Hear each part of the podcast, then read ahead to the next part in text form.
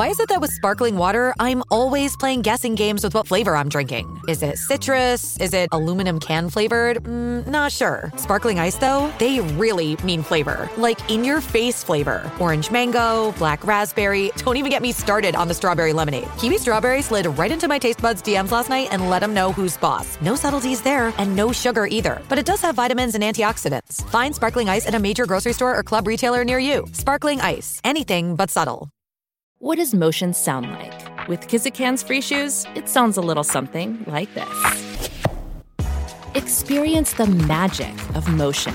Get a free pair of socks with your first order at kizik.com/socks. I am Annabelle Gauberti. You may know me as the founding and managing partner of London and Paris law firm Crefovi. Crefovi is the best law firm to support the creative industries navigating complex business issues wherever they are in the world.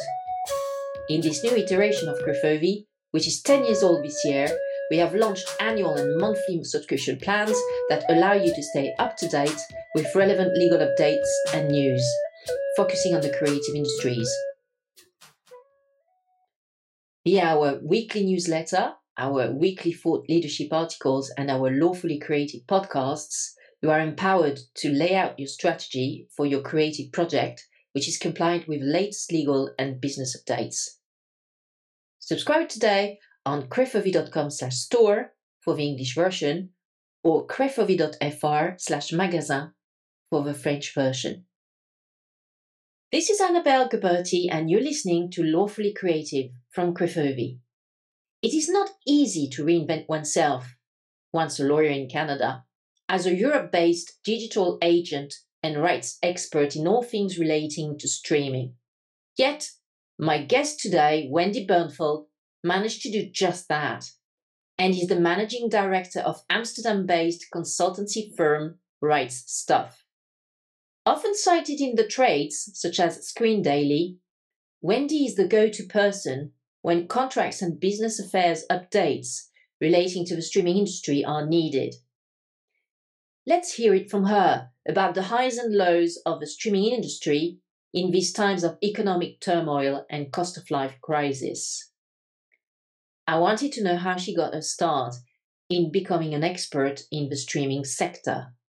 Yes, I was born in Montreal and uh, initial university there, but then uh, switched to uh, Toronto and Kingston so I began in Montreal, then Toronto. I trained as a lawyer.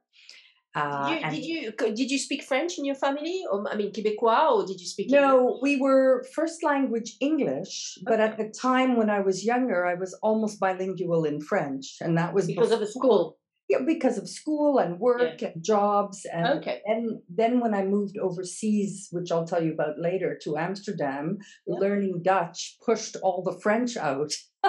so my, really? my yeah, my I, apparently when you learn it much later in life, then it sort of conflicts with other languages. Oh, it pushed the French out. I get it. It didn't remind you of French. It just you, know, you had to free some space. Yeah. It's very enough. funny when I would be in Cannes, for example, in a taxi, I would break into a, a French, but then a couple of Dutch words would come out, and the guy. Okay. Quoi, you know. so yeah, so I began. I began in. Uh, I don't think the French understand the Dutch words because no, definitely like Italian. Well, don't even understand Quebecois. That's another thing. So. but I did. I mean, I was say working knowledge of French, and okay. uh, I began in in law, uh, and then uh, practiced in Toronto for. So yeah, you were so so indeed. So so you trained as a lawyer, and and and then you actually did more than just training as a lawyer. You actually worked, if I remember well, was that in house or in private practice or both? Yeah. So first first I was uh, one of the Supreme Court law clerks, and then uh, practiced uh, in house with a large firm, Blake Cassels, in sort of like the suits. Uh, TV series, you know, with the shoulder pads. And I, I did litigation. Uh, I was in the 80s, surely. Yeah, exactly, 80. And, and, uh, was that in Toronto then? That, that By that time, I was in Toronto. Okay. And uh, after that, uh, I went, I had made a decision in my mind to switch to the entertainment side. Oh, okay. But in those days, I'm showing my age, uh, we didn't have, you know, entertainment law or, you know, business school entertainment. So I traded off with a, a local entertainment firm. And I said, I'll do your legal and you teach me the business, you know, film and TV and this sort of thing. So I, that's how I kind of got. So you in. switched to private to in-house. So I was uh, first in a large legal. firm, then a small firm, Mhm. still a, a law firm, Yeah. boutique. Then from there, got a job in house Yeah. as a counsel in what was Premier Choix, First Choice, the movie network, which is kind of like your Sky or uh, Canal Plus. Mhm. And I was first an in-house lawyer, and then um, morphed into be the commercial side uh, as an as a buyer of movies and also co-production. Still at first choice, premier choix. Uh, yeah, in pay TV, it it's really important as it is now in the internet, as we'll discuss. The rights and the legal is actually quite an important underpinning For for sure. the technology crossovers to content. So having that legal background was very helpful. Um, but I I did make the switch to be an actual a buyer and biz dev person. And then I got hired uh, to leave uh, for Europe, what I thought would be a two year job, um, to move to Amsterdam, of all places. So that was from Toronto to Amsterdam, and that was with whom? Sorry. the 91 to 93, I went uh, the other side of the ocean and the other side of a table to be managing director of Alliance Atlantis, which was a distributor, In Amsterdam. distributor and production company out of Canada. Okay. but their head office was Canada, and I became the distribution and co-production international office based in Amsterdam. So it's Canadian company, but right. um, European subsidiary, Okay. and that was how I came supposedly for two years on the sales and co-production side. Okay. And then uh, I, it was supposed to be a short job, and I never left Amsterdam. After that, I went back to the You- buying side. You, you, you met your husband there uh, uh, as well, did you not? only at first I had uh, taken a job on the other side of the table, still Okay. work with Yeah. um, what would you would know a pay TV company that was FilmNet, NetHold, and Canal Plus over eight or nine years. And in the middle of that period, after switching back to be a buyer in house there in Europe, then I met my husband, who is Dutch, Okay. and uh, yeah, eventually we married, had children, etc. Did you keep your surname Bernfeld, or is that? Yes, later became Canal Plus International, and I ended up the CEO there before forming my own business in '99. Right. Did, we did you actually? Sorry. Did you actually set up uh, Rights Stuff, your business, in '99? Yes. Wow. So between uh, so 91 to 93 was Alliance Atlantis managing director. 93 to 99 was FilmNet, NetHold, and Canal Plus. They were all the same conglomerate of 30 company, countries. Uh-huh. of pay television and pay per view, the precursors to VOD. But Right. different countries around the world, we would joint buy and do deals, you know, from studios to indies, European, international. But it really was the precursor to the internet and VOD. Um, so uh, both true. I think the internet more sort of came out around 2000, and you set up your own business in '99 already. So when you set up Rights Stuff, was that already with a view of providing services to these um, alternative distribution channels to uh, Yeah. to co- content or audiovisual content, so to speak? I mean, what was the business plan back then? Because '99 is is a long time ago. It's, yeah, yes, it yes, is. It is. years ago. Again, showing my age. In 99, the Your experience, you're showing your experience and wiseness. my idiocy. No, the uh, well, perhaps in my naivete, I thought that by setting up my own business, a Mm. small boutique, it would be less crazy hours. But in reality, it's worse. it you was, way more. It's your own business. Yeah, I mean, no matter what I did, whether I was in house as a CEO or a junior or a lawyer, no matter what I did, I've always had these, you know, 60 plus hour weeks. And then as soon as I went into my own business, the only thing that changed is that you had more flex. You didn't have to show up literally between. Yeah, that's right. You can choose your hours, but, uh, which would must have been good for you because you had uh, s- s- several kids. But uh, Yeah, but it I was- mean, I mean, having your own business, you know, is yeah, it's, it was uh, a lot. And it's a treble time job.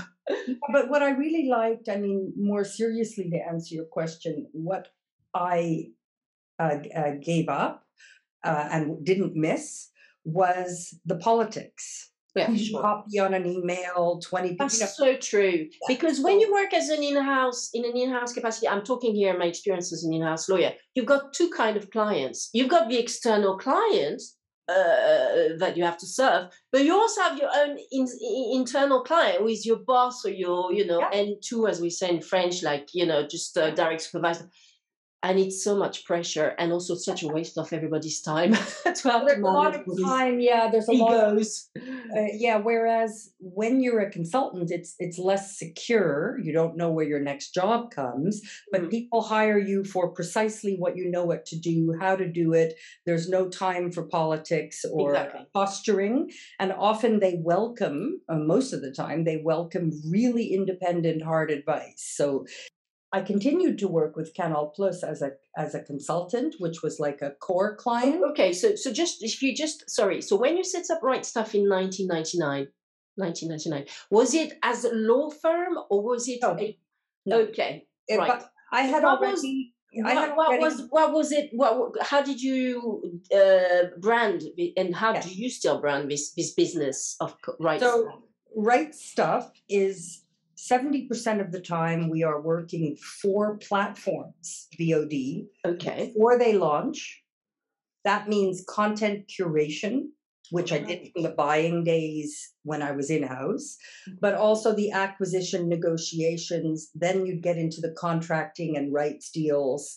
Mhm. Um, so 70% of the time, often invisible, working for platforms before they would launch in SVOD and later AdVOD. So you would but- support them in negotiating the rights. Well, I uh, I think it goes further. I would often be hired to find the content, uh, match When make you- the when you say content creation, would you actually uh, do this creative job of finding the content? No, that, I mean, you have to understand that. Amazing. It's like the whole supply chain, really. Yeah, when I started, remember that I'd worked 15 years as a buyer. So I had it's not like my first time, you know, I've been to markets uh, Mhm. five times a year, uh, all over the Yeah. world, all the different content. So So cool. what what they wanted was shortcuts. Like if you're trying to get children's content from, you know, Greece or something, it was Right. handy to to know where to go and what to do. Okay. Uh, so you one- had a network. there was a network, but one part of the job that that was the smaller part, more joy and paid less, and then the hard part of the job, bigger, was the actual hardcore negotiations for rights, uh, deals, uh, deal memos, and if they didn't have lawyers, we would do the legal. But of licensing, it's a subset of legal. It's not all legal, it's just licensing. And if they did have lawyers, we worked wearing a business hat with the lawyers to pass on what things are standard in the industry in VOD, what works, what Mm. doesn't work.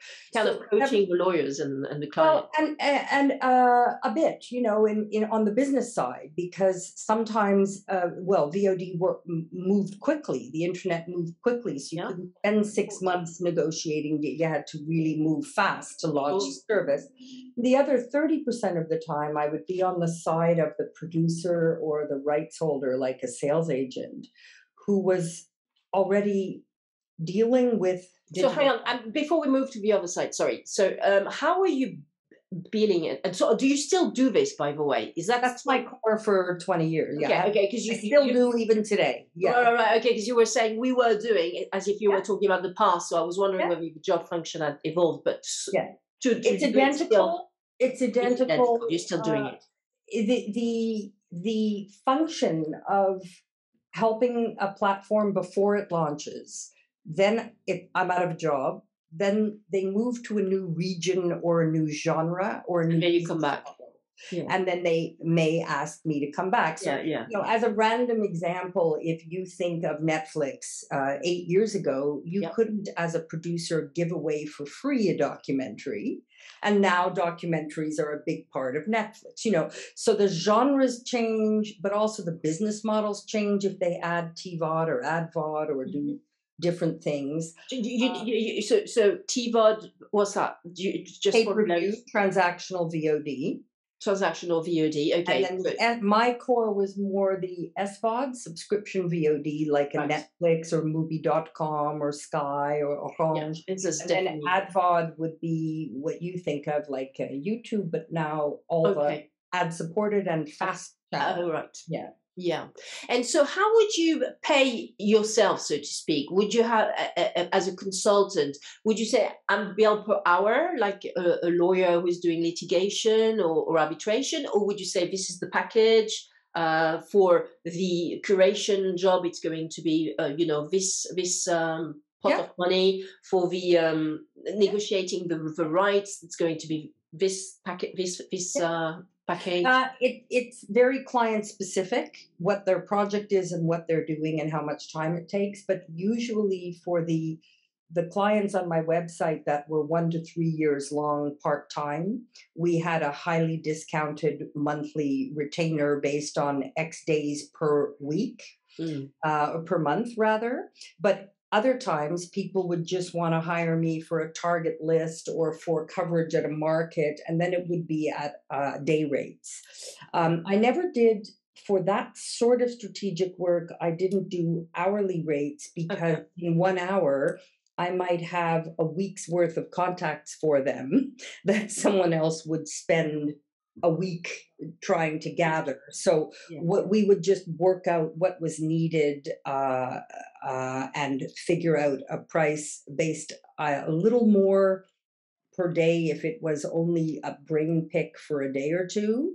But if I was on an ongoing operational basis, a few days a week for a year or six months, then it it was almost the same as hiring me in house as a part time employee Right. like a much discounted, but then Yeah. they don't have to worry, oh, sit in on this call or come to this market because they're not paying the high consulting tariff Yeah. when you're on a annual or semi-annual basis. And and in a way, what was what is wonderful is that they're getting the lawyer as well as the business person with you. yeah, there and and I think the the the lawyer part, I I would market myself as the uh, as the pragmatic approach. meaning you could take a 40 page agreement but try to have a two page deal memo but the deal memo had to have in it more than just price and title it had to build in a lot of the hidden business points that are often buried in legal legalese Mm. and carry them up to the front but in a short sentence way so that in a few pages the deal that could later be a 50 page long form is already negotiated before it goes to their in-house or outside as, as a term sheet. Again. yeah so when, when term sheets sometimes they would be done by sellers or buyers leaving out a lot of stuff that cost money Mhm. and other time and it wasn't the fault of the lawyer who would get it later to fix because those points had already been negotiated and not addressed so part of wearing the lawyer hat for me was to be invisible but bringing bringing up to the front Yeah. harder discussions that then made doing a long form fast you know Of course. yeah, Yeah. that's that's a very good approach. Yeah, in a way, you were saving a lot of time and money to your clients. A lot of money yeah And so, in, in today, do you still um, brand yourself as a lawyer as well as a business person? Do you do you have a license uh, with the Yeah. Bar and uh, and in Amsterdam or? have i'm still annually i'm still a member of the uh, bar in canada Good for you. uh, the uh, plus uh, in the UK, I'm on the roll Oh. of solicitors, okay. but I don't. Uh, I don't. When I'm uh, working with clients, Yep. I describe what I'm doing as well. It's an entertainment industry term, business affairs, wh- who are often lawyers pe- uh, before, Yeah. and then they go to business affairs, like in the studios. Okay. And so, yes, I could do legal, but because I don't uh, like what we would do is we would partner with where needed with an outside law firm Yeah. for specific matters that were really legal or unique to the jurisdiction transfer of control assignment um, you know uh, music rights uh, things that were very important i didn't what i would do is take 80% or 90% of the deal do it and then the last parts still should go through a lawyer either in-house or outside so yes i was a lawyer but i didn't market that as my core i'd say 20% of my job is around legal and licensing deals Okay. production etc but uh, 70 or 80% is on the business side but they Right. really overlap uh, i did i do market it as uh, on the platform side more as a biz dev uh, Yeah. and buyer and Consultant. on the sales side or distribution i would Yeah. be uh, helping people reach platforms that are beyond the big five Okay, yes. So, so just just to finish on this point, just to describe your your function, um, the the the trades newspaper screen um, d- describes you as a um, digital agent slash rights expert.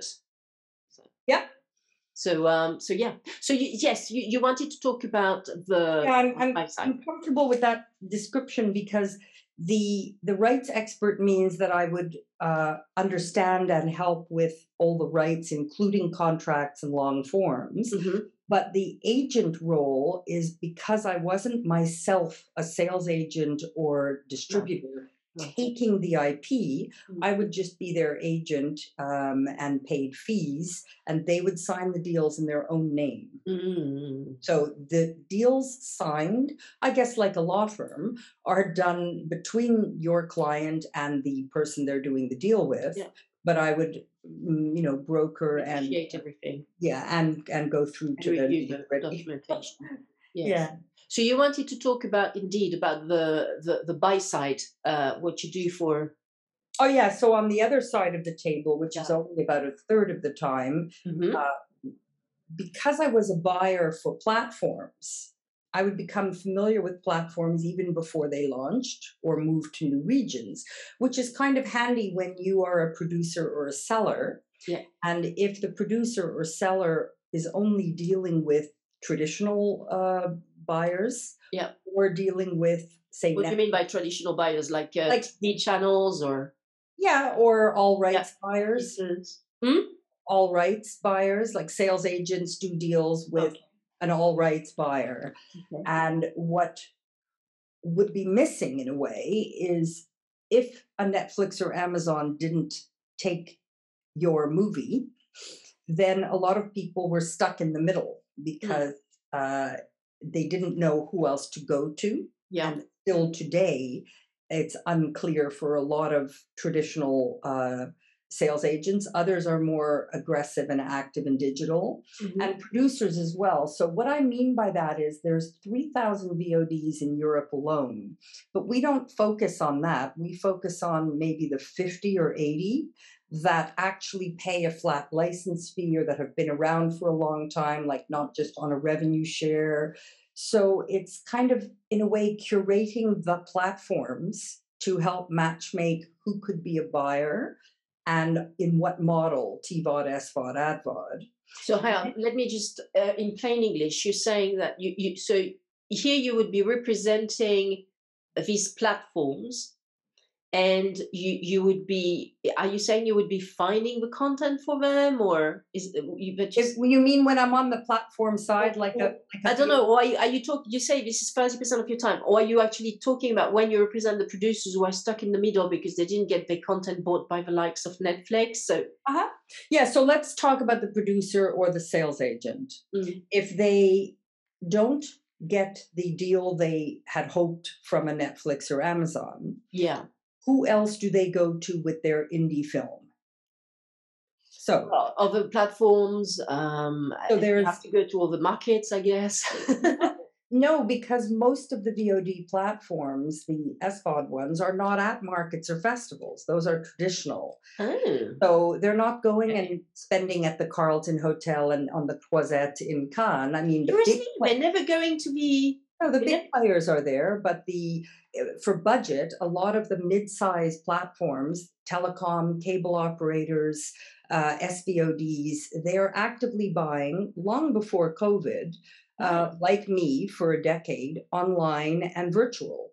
So by email, by phone calls, etc., exchanging information. Right. And uh, so, for example, for years I worked with an Australian VOD platform that I'd never met in person. We've done everything on uh, Skypes and Yeah. later Zooms. Mhm. Um, but they were heavy buyers in in SVOD. But to travel to France or whatever was was disproportionate. They would allocate their budget to content Okay. instead of to travel. Okay, so this is strategy.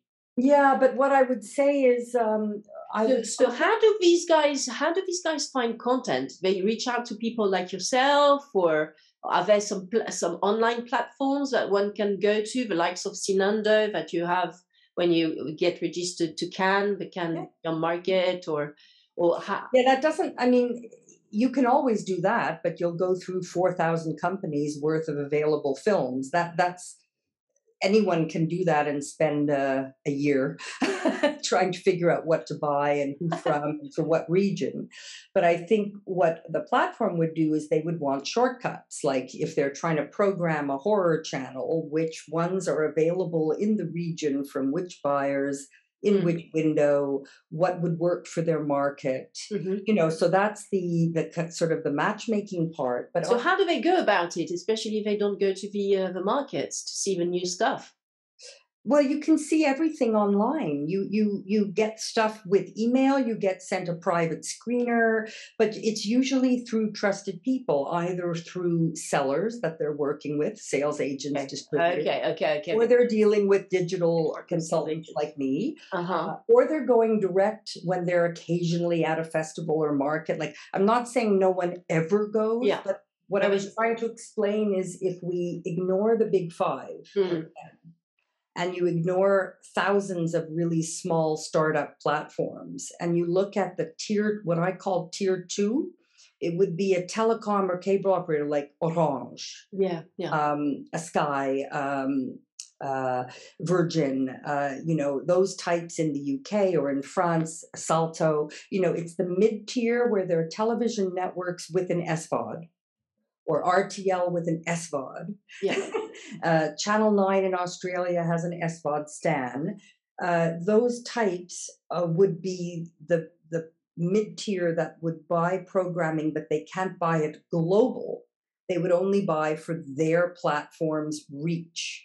So Okay. in, in some cases, like Viaplay, it's 10 countries. In Orange, it's eight countries. You know, whatever the number of countries is, they're still credibly buying, but it's not a global deal. And then you go around, and the beauty is in SVOD. Uh, So this is w- w- one type of your clientele. Yeah, that well, on both sides of the table, they're either the platform or it's a seller wanting to know who can I sell my film to. Mhm. Okay, Netflix didn't buy it. Gee, I never approached Orange. I never approached uh, Canal Plus. I never approached Salto. I never approached RTL. And then you have to individually go to those larger. Do, do they ask you for to introduce them to? they- Do they ask you to introduce them to these uh, platforms? To these Yeah, well, they, they? I it, it's sellers? so it, it very much depends. Um, it's very tailored, very bespoke per client. Some of some of the clients know of the platform, but they don't know how to reach them because that particular buyer hasn't published his email. Then I would have to do an introduction. Mhm. Other times they have published their email, they're in contact, but they would hire me, for example, in a what I'd call a back channel way, which is What do you mean by publish their email? You mean send the email to? well, uh, if you go to a website, uh, pick pick a platform that you want to reach a buyer at. Let's say it's Sky because you're living in the UK, yeah. and you, as a human, find the buyer's name Okay. and if did they publish their email on LinkedIn? Did they publish their email in Oh, an the email address, you mean? Email address? Yeah. Right, right. contact and Yeah. some some of them do and some don't where they don't because they don't want to be inundated with thousands of emails Mhm. then i could do an introduction Okay. the person or where they are already in contact and dealing they may not have a benchmark Mm. for the deal offer that is coming. Yeah. If you get an offer from Stan in Australia and you've reached them, how do you value that? Is 5,000, is Mm. 3,000, 50,000? So often the consulting is to help with uh, giving. Uh, they don't know what is market is, is sort of um, uh, uh, uh, you know uh, market standard so to speak Yeah, and it, it all has to do with the type of film, the genre. If it's three to eight years old, it might be in the subscription VOD window still. Mhm. But if it's older than that, it could be in the ad supported window, like classics. Yeah, S- You know, maybe they have an offer from an advod now, but their film's only two years old. And if they put it on free on YouTube now, it's going to be very hard to sell it sure to somebody else after. So that's sort of um, advice on windows, markets, platforms. Also, I think the uh, the other thing that's useful is some of the producers. You think of the big, uh, the big fo- uh, ten and the competitors to them, the telecom and cable. But then there's the genre specific platforms like um, out TV for GLBTQ or you know Shudder for horror Mhm. or Hopster for kids and Yeah. they're niches but their niche is 100% in the genre that the producer wants to sell right so that's where you don't want big availability lists going in a MailChimp to uh, yeah a yeah platform but you want tailored curated emails. Sure. Yeah. If you like this episode of Lawfully Creative with Wendy Bernfeld, why not listen to episode one of the show with British music supervisor and sync placement broker Richard Kirstein? Lawfully Creative is brought to you by Crefovi. Yeah. kind of you know what i could say annabelle? It's like online dating. Yeah you know you want to match make uh, uh, what we usually suggest is that the producer or the seller look at the platform's homepage and see the programming. And if their documentary is about me too do they see other me too documentaries on that platform? Mm. if so you could say it in your cover email. If not you could say well you don't have any in this genre. Maybe we can offer you something in that genre you know but it should be really personalized like online Yeah. dating instead of a mass mail it takes a lot of Of course, it's, the, the added value of the uh, digital agent slash rights specialist. Sure, I um. So I heard about you, Wendy, when um, um you actually presented. You were part of the panel for the Screen Daily Talks, um, presented with Wendy, the other Wendy. the wendy mitchell Yes, Wendy Mitchell, is Yeah, a presenter at various um, um, festivals such as EFM in Berlin and also Cannes. and And um, so the the topic of this um, of this um, uh, Screen Daily talk, which t- took place, I think, in July 2021, was how deals, contracts, and business affairs are changing in 2021. Uh, which was in partnership with uh, We Are UK Films, so it's a Mhm. sort of trade body which is uh, representing UK uh, film players at um, EFM, Cannes, etc., all the big uh, festivals. So my uh, understanding of a takeaway of this uh, of this talk last year was that basically the uh, um, there's an acceleration of uh, distribution of content for streamers because COVID, and so um, uh, nobody goes to the theater anymore and to cinemas anymore. So um, s- I mean, maybe I'm I'm I'm um, I'm uh, being a bit too. Uh, um, you know, um, Manichaean, like black and white in my approach. But uh, uh, I think that was one of the key points, really, that uh, there was an acceleration of the use of uh, of platforms to be able to uh, uh, to push the, the the content out to the public. Um, would you agree, or for you, was there another interpretation of the main key points um, discussed during this this panel last year? Yeah, I think in that panel last year, uh, we tabled four big changes that happened with COVID, and Mhm. they still occurred, um, except that now there's a, a huge pendulum swing of. I course. was about to say that was my. So do you Yeah. think we're coming back to Yeah, we were? No, no, there's a huge. I mean, to me, to me and everyone, there's no substitute for the big screen. I think everyone understands that, even in the digital sector. I think the only thing that's different, and I'll go back to your question, the only thing that's different is that now there's more an ability and awareness of hybrid approaches, yeah. where some things are for cinema and theatrical, and also there are companion pieces online. Where late release, is that what you mean? Uh, d- d- depending on the window it's just the awareness and ability to have fest so for example let me let me break it down the four things were festivals moving online that was step one yeah. then there was virtual cinema which was during covid with cinemas closed people like modern film in the uk would partner with art house cinemas okay. share the receipts and sell the film online but mm-hmm. give the receipts portion to the cinema that was closed that's you know step two.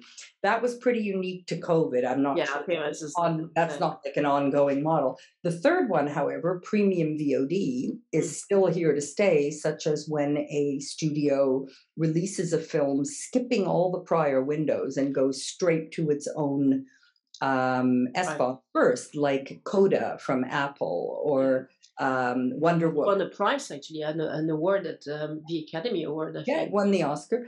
Yeah. So I think, uh, but what what's interesting is that premium VOD model does exist indeed. And the fourth thing that happened that's lesser known is more in our area that we're talking about today with you is a huge uptake in buying of library because. Okay. Before COVID, um, there was a lot of focus, of course, on new. And then when production stalled uh, and also people were stuck at home uh, in captive audience mode, mm-hmm. they had more time on their hands to watch not only a Netflix or Amazon, but also a trial subscription from Mubi or Shudder or whatever their passion was. They had more time. And it meant that the consumer wanted more, but also the platforms needed to fill inventory. So for the first time, they went deeper back into libraries. I mean, even a big platform like Netflix uh, bought uh, the the uh, Truffaut collection, which wouldn't have been a what? Truffaut, Francois Truffaut. Truffaut. Just as an example, they it wouldn't normally have been something you'd have imagined hmm. Netflix buying wow. until that moment. And similarly, other platforms went back to library. But from the and that's very healthy for the industry that stuff isn't sitting on a shelf and yeah. it created a new window. And the library is often non exclusive, and you can sell it to five other platforms yeah. at the same time.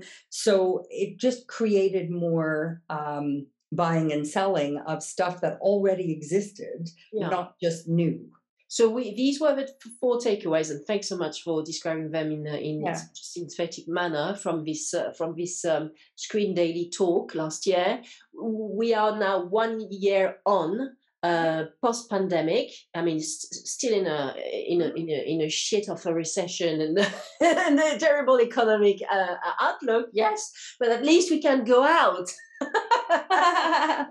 and even yeah. if we want, we don't have to wear masks. How nice! Yeah, exactly. very kind of a of the rulers of this world to let us know, uh, let us uh, go out without masks. So yes, so so one year one year on, do you think that those four trends are still um, current, or, or, or, or would you say yeah. that perhaps just the premium VOD is still, you know, very strong, but um, uh, well, I think festivals online are forever changed. I mean, um, do you think?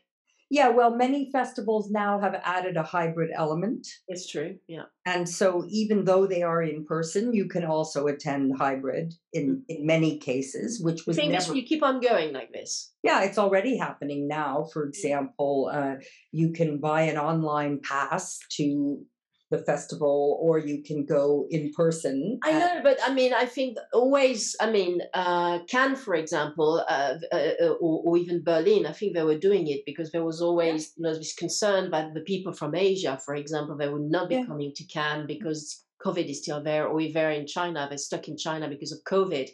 But I, it's interesting to hear that you think it's here to stay. But even after COVID, the, yeah. the, the hybrid no, model will keep on going. Yeah, to be honest, I'm delighted to hear this. I yeah, no, no, no. It has to. Also, the industry. Needed that change. Let's Yeah, be it's so expensive to you, to, you know. I mean, it's great to go in person. I must admit, I love doing it. Going to Berlin every February. still go in awesome. per- you can still go in person, but you can Oh. go for a shorter time and pick Yeah. up the rest online. For example, Right. I was not in Banff, but I attended online, or I was part You part were where? I'm in Cannes, uh, Banff, and part of the time I was in Cannes, but then the rest of the time I was online.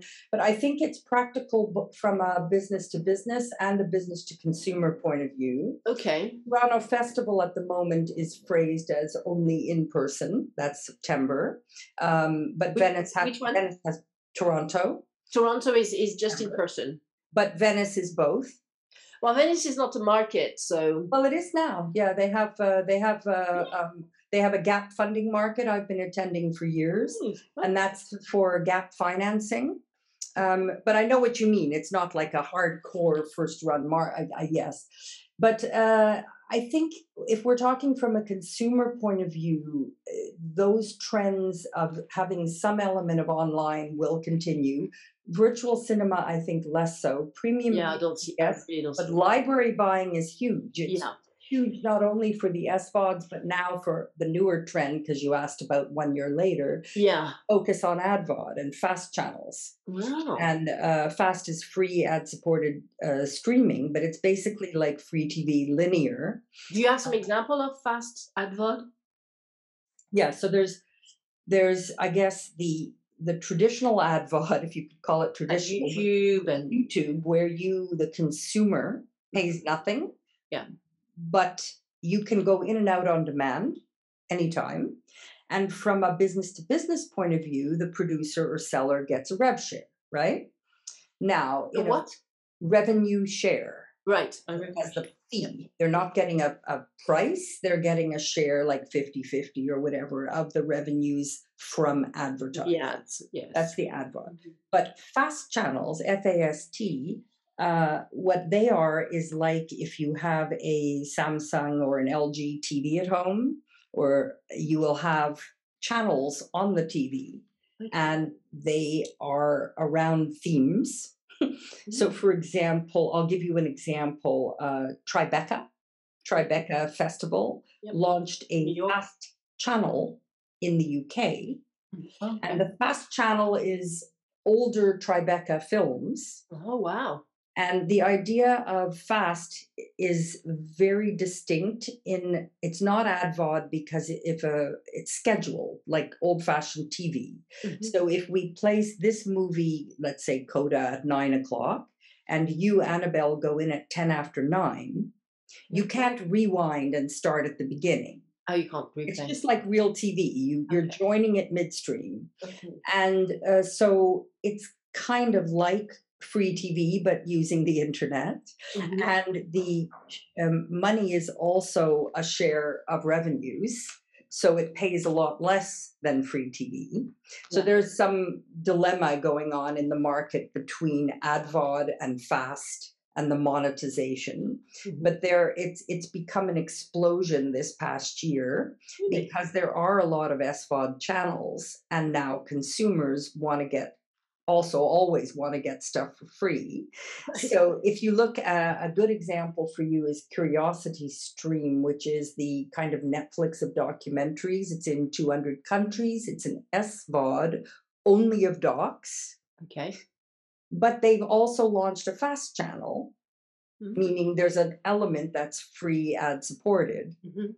Different titles and things like that. So a lot of these platforms are starting to embrace multiple models. Gosh, I mean, I think that consumers just still have some too much time on their hands. I mean, you know, this 35 hours a week is not good because then people keep on, you know, going to all these places and get, and because it's free, then they're going to gorge themselves with, with content. My gosh, it's, it's a bit concerning.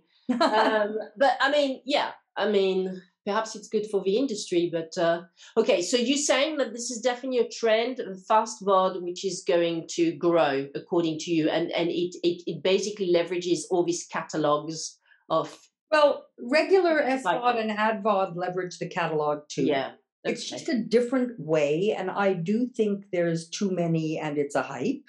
Oh yeah, fast, you know. So I, uh, you you weren't asking me at that moment what my personal opinion was, but just Mm. about the industry. Mm. But I mean, to me, AdVod and this idea of linear programming is not new. It's everything old is new again. Right. so, but what it is, the beauty of them. I mean, advert you have to do with it because because it in any case because of a piracy issue, it Mhm. will happen one way or the other. So it's best to actually go with the flow. Yeah. I mean, for all titles, obviously, you know, not for new titles. There is- I mean, there really are- But but there if you if you don't do it as a- as as as um as a writer, no, you're going to to get fucked. Excuse my French, because in any case, it will happen because of a piracy. The consumers are, win- are not. So it's Mm. best to have the advert in place. Have offerings, have some offerings intelligently done. Indeed, indeed, where you get at least a share of market. revenue. Yeah. But I, I did want to say one, I think a very strong thing for fast channels or linear, again, maybe because of my age, the trouble with all the on demand is that if you've ever tried to sit one night and figure out what you want to watch on Netflix, it's even, difficult.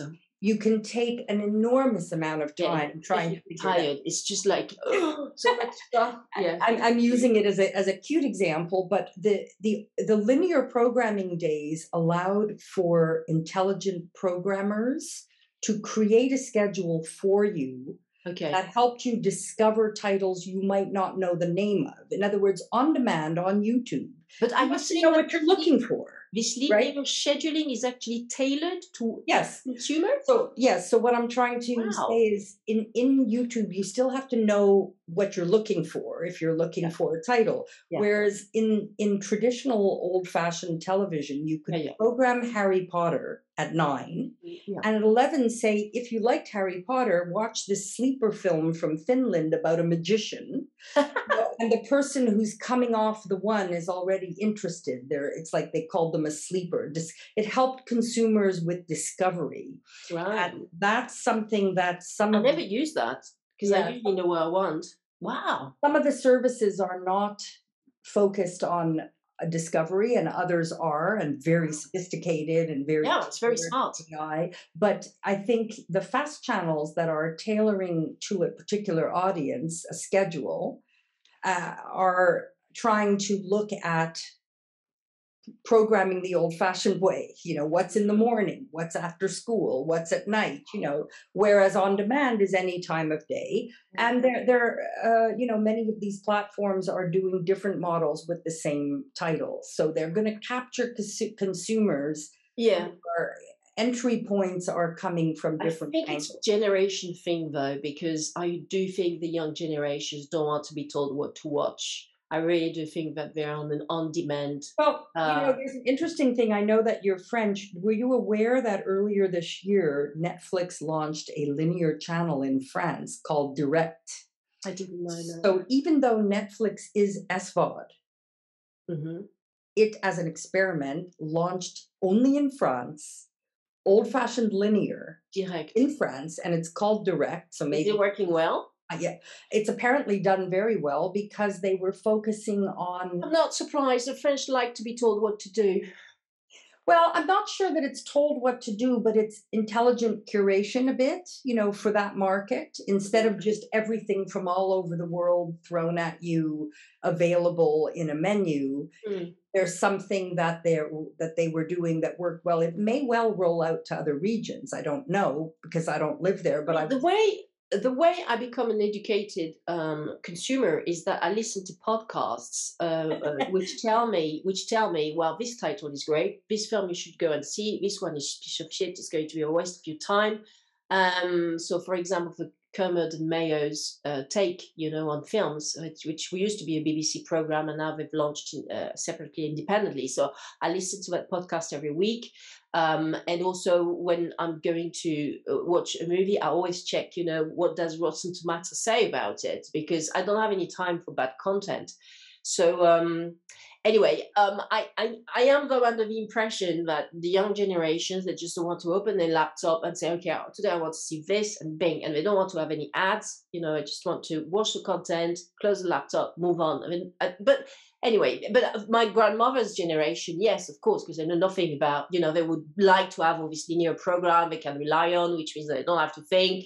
And then they can also discover some other content about Marilyn Monroe or the stars from the, you know, movie system, Yeah. uh, whom they really young, like. young But- generation, what was interesting, I have millennial kids, Okay. and I was under a mis- misunderstanding that my son corrected me on. Okay. and I thought it might What be happened? Well, I thought it could be interesting anecdotally. Um, it's not that a 23 year old won't go to the movies for two and a half hours sitting in a row. I don't think I could do that anymore myself. My my kids do it, uh, but what's different is when they open, say, YouTube, they haven't in their mind made the decision. I'm going to sit for two and a half hours watching. So it's Wow, yeah. flexible. They start something and then two hours later, they're still in front of the computer. So they don't feel boxed in or scheduled. So Mhm. the issue of linear scheduling doesn't suit, but it is No, it's not attention relevant. span. Attention span, they can sit for hours. I mean, they watch my kids watch long movies, but they Yeah. they don't they don't try to work around an external schedule. So it's it's so I think generationally there's a big attention span, but at their own time. Mm. And that's really, really uh, a change for me from what I thought. I thought it was only short form, you know, but no, they can. Okay. I see what you mean. Well, it depends. It depends how. Yeah, I, I, it depends how you are focused on the content. I think now for me to st- to be in a theater, like probably the sequel, the sequel of Avatar, which is coming at some point. That I will probably watch in a in a theater, but otherwise all the content I watch online. oh, no, I love the theater. Listen, I'm in digital for 25 years and I still go to the movies any chance I can get. And even if I've seen it online, I will still go to the cinema, but not all movies, only the ones that need, I think it's fair to say, the ones that need a big screen. A lot of movies don't need a big screen. right, exactly. But Yeah. for me, seeing West Side Story uh, needed a big screen, but you know, some Spielberg version. Uh, any version. Any- Whereas seeing an, an art house documentary on Poland in the war, I can do on a computer. You know, I don't have to go, and that's the struggle. I, li- I like that. I like the fact that now we it's much more flexible. The how you approach viewing and and and consuming content. I, I really like this. But this fast thing, thank you. That was that was really interesting. I, I wasn't aware of this new. Um, Well, uh, for that, if you want, if you want to uh, sneak at a few more, Pluto launched in France. Pluto is owned by Paramount in disguise, but it is uh, ad, VOD, and fast channels. And its competitor in America is called Tubi, T U B I, and it's owned by Fox. And it's only in America and uh, um, uh, I mean, 20th Century Fox or the Fox Yeah. News? the Okay, Fox Studios. But the point is that sometimes these small names that sound like kindergarten names are actually very deep pocket media conglomerates behind them. Mm, mm, mm, sure, And sure. Pluto was so successful that in the Nordics, uh, one of the big SVOD channels there called Viaplay, Viaplay has just stopped its own free TV, which was called Via Free, and it's doing Pluto instead in the Nordics. So that there, there's definitely big trends around AdVOD and free that should be taken seriously Yeah, uh, sure. they're different than the window I respect and in a way prefer the subscription VOD window before for, for monetization in Europe. In Mm. America, AdVOD's doing very well, but in small European countries, the AdVODs are are not, you know, huge checks so, yet. there's been in the last month or so since Netflix has released its um, its uh, uh, quarterly earnings, the realization that uh, due potentially to the um, uh, the, the, the decrease in um, disposable income from um, most consumers, it's difficult for them to uh, have memberships um, with um, Netflix and also Amazon and also Paramount and also Disney Plus, etc., etc. I, I think I, I, I heard that in the US the average is three subscription uh, per family, which sounds mm-hmm. really crazy to me. Um, so now that these streamers are sort of landing, so to speak, post pandemic, and also people want to allocate time to some other stuff and just consuming content at home because they can go out. Um, do you do you think that there's um, there's going to be some sort of um, consolidation potentially coming out of uh, of this uh, of this uh, realization that perhaps there's not space for 300 streamers um, or, or I remember there was a, a website you mentioned, yeah, yeah, well, which was an aggregator. Well, I mean, so first of all, the three platforms per household in America is still cheaper than what they were spending on cable uh, before the streamers. They would spend $100 a month, and now they're spending 30 or 40. So you have to compare relatively to what it was like in. I don't even have another TV set myself. I never had a TV yeah. set in my life, so I can't believe they were spending one dollars and even here in Holland, if you have an annual, if you have a package, it's you know 50 or 100 a month for a Ziggo, or in Australia, it's 100. So I'm, I, you shouldn't compare apples and oranges. All I'm saying is a lot of people turn to streaming because it is, even with a few networks, still cheaper. That's the good mm-hmm. side. The bad side is. No, but you, uh, thank you for mentioning this because I, I never I never took into account the cable uh, fees because cable and telecom carriage deals. People, a lot of people cut their cable and switch okay. to streaming OTT. So, are you saying that actually lots of people now have just terminated their cable subscriptions? Well, it's called it's yeah, it's churn. Um, many have, others have both, as I do.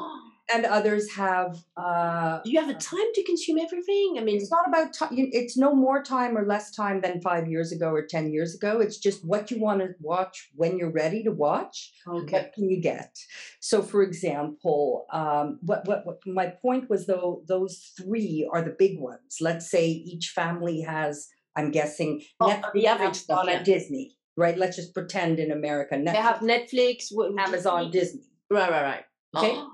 But what you're missing is the smaller what what you would call niche. Like if I'm a horror fan, yeah, I'll pay two or three dollars a month a month to get a service dedicated. For example, Curiosity Stream, if it's three dollars a month, and I can't get enough documentaries, I'm mm-hmm. going to have a subscription to, to Curiosity Stream or horror will be Shudder, or GLBTQ out TV will be a couple of dollars a month. So these things are called stackable, and they're the small thematic. It's and it's like if you have a newspaper, a general newspaper, and then you have a cooking magazine and a sailing magazine. The mm-hmm. same phenomena happening in video. It's price. It has to be priced cheaply and very niche or micro niche. Right. Uh, one of the most successful, ironically, SVOD platforms of all is uh, an anime one in the States, and another one is called True Royalty,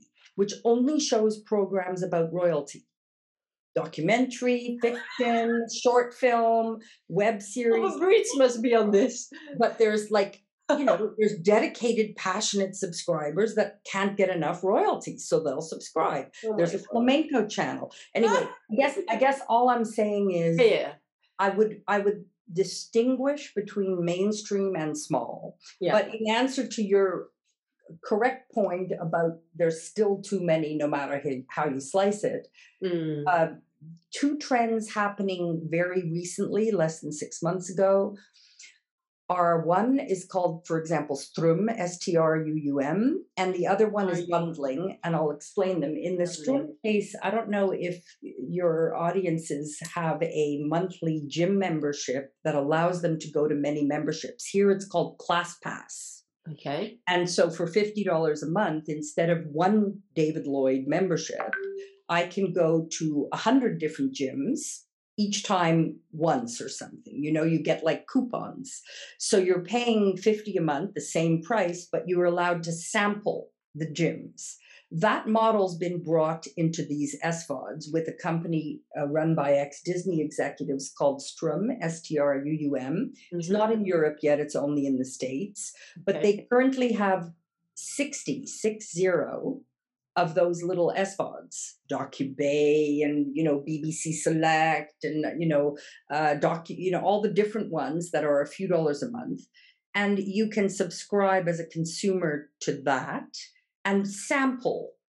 And then when you're in and out of different SVODs, you can decide, gee, I really love um, movie.com and I'm going to get my own full time subscription to it. You know? Mm. So that's one trend that's helping. The other trend that's helping is the old fashioned, everything old is new again, bundling. You know, having not each item at the same a la carte price, but bundling three or four for the price of one. I think know. Peacock is doing this with Sky. Oh. Peacock is bundling, Hulu is bundled, uh, a number of the right? Plus is bundled. So they they they charge say one price a la carte, and then if you buy three, it's cheaper. You know, right. packaging and bundling, which Yeah. frankly is old fashioned also to the days of cable. Yeah but i think it's a matter of expectation. I mean i would never I, I would never you know i think it would be a waste of my money to to to, put- to put some uh, some money into this sort of uh, you know 50 euros uh, like ju- just to to have access to all these because you see the problem is that then all these um all these um uh, stakeholders in the film industry were like oh yeah piracy piracy piracy piracy and the time for popcorn of this world piracy is terrible it's terrible. But why not you have like in the music industry one or two um, ag- uh, platforms, aggregators um, in the music industry called Spotify and Deezer and uh, Tidal uh, or Amazon Music, on which you can find all the catalogs. All the catalogs are on, and, and so therefore you you you you uh, I mean, you've got millions of titles on on Spotify, which, and I don't mind. I'm actually happy to. I'm okay to pay um, ten quid per month to be able to have access to all this wonderful, great, uh, fantastic musical uh, catalog repertoire. Well, um, it's too complicated in the film industry, and for me, it's they're just dinosaurs. They're just dinosaurs Yeah. in the film industry. They just don't want to change. They don't want. They don't understand that they need to aggregate all the content no, no, there. I mean, two or three platforms max and Yeah. then consumers will be happy to i mean it's easy because it, for us it's easy. You just pay 20 euros per month and or whatever and and then you've got access to all these fantastic titles instead of going to go to on time of, for popcorn or you know i mean even on the net it's very easy. You put uh, the name of a title you want to see the year it was released then one two three movie and you're going to see you to, to, to be able to watch your content. Yes it will be filled of ads and most of the time porn ads, which is annoying because every five minutes it goes through.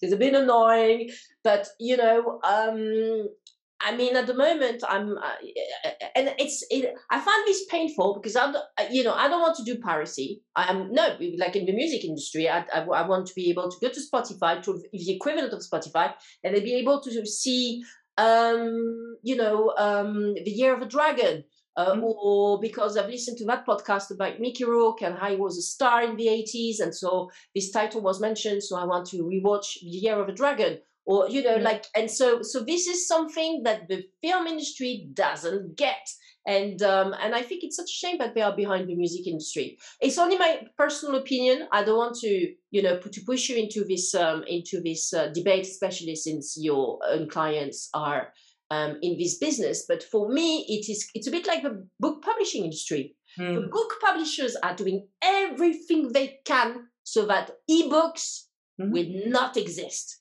and they still have all the the you know territorial rights, country by country. Um, and the London Book Fair, which is you know has been going on for hundreds of years, and they do not want to change. And I'm I'm fed up with the system. I don't buy books anymore. Actually, Well, I a space. I don't space to store I'm them. Sure we could have, I'm sure we could have a whole podcast on that topic alone, but we're out of time. But I think that they are there are big differences. I think in even the Really? word film. Well, yeah, because you're you're still talking major studios and mainstream, whereas I'm talking about like Polish art house and Italian and French. And you would not be able to aggregate the entire world of content in one platform Why, if they do it for the music industry, why can't they do it for well, films? I mean, I still can't get many things I want on Spotify or Deezer.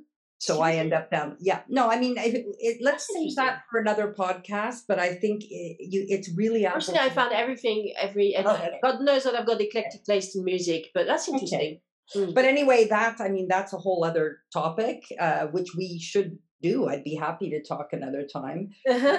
I'm a movie junkie, so I'm uh, I I see whatever Me I can from everywhere. I love it, and in the cinemas as well. there's a, there's a wonderful podcast I've discovered recently, which is called um, um, oh gosh, I've forgotten, but it's fantastic. I mean, there are so many movies, uh, sorry, podcasts at the moment about movies about Hollywood, which are amazing.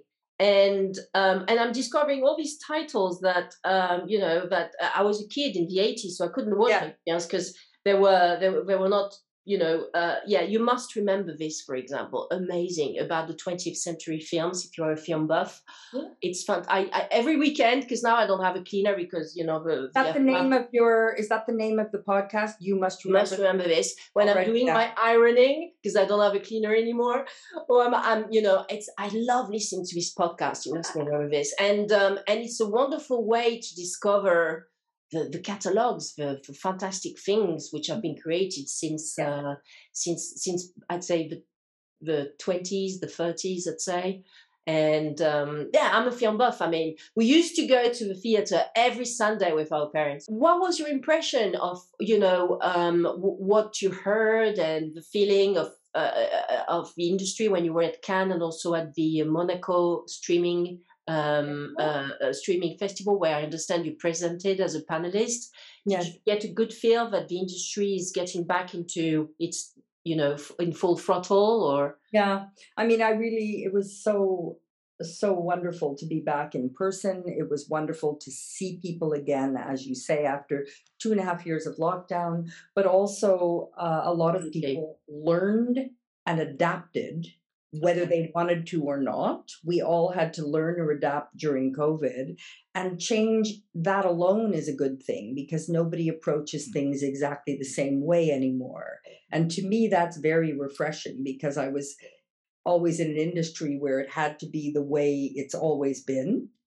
And what very male, very male oriented approach what's- to life? what's good is that um, people are now more open to different variations, That's and good. there's that That's good. general feeling was a little better. Some are still sticking very firm, as you point Yeah, out. yeah. in the old ways but that's also very individual but for me it, it was it was uh it was really lovely to be in person and i do see a sense of optimism um finally you know so that's great because we all Yeah, I mean, creativity will definitely prevail, but it would be great if the masses could actually experience this creativity in a way which is um, which is which is easier and perhaps less less uh, you know more accessible, less expensive. Yeah well hen- hence having things available online is, Yes. is really a great leveler um indeed so i i i've always believed That's that it. Worked since 99 in in the sector. change. and it, but it's taken really a long time for for people to actually accept it and not as a poor cousin but as a um, uh, in its own right as a medium you know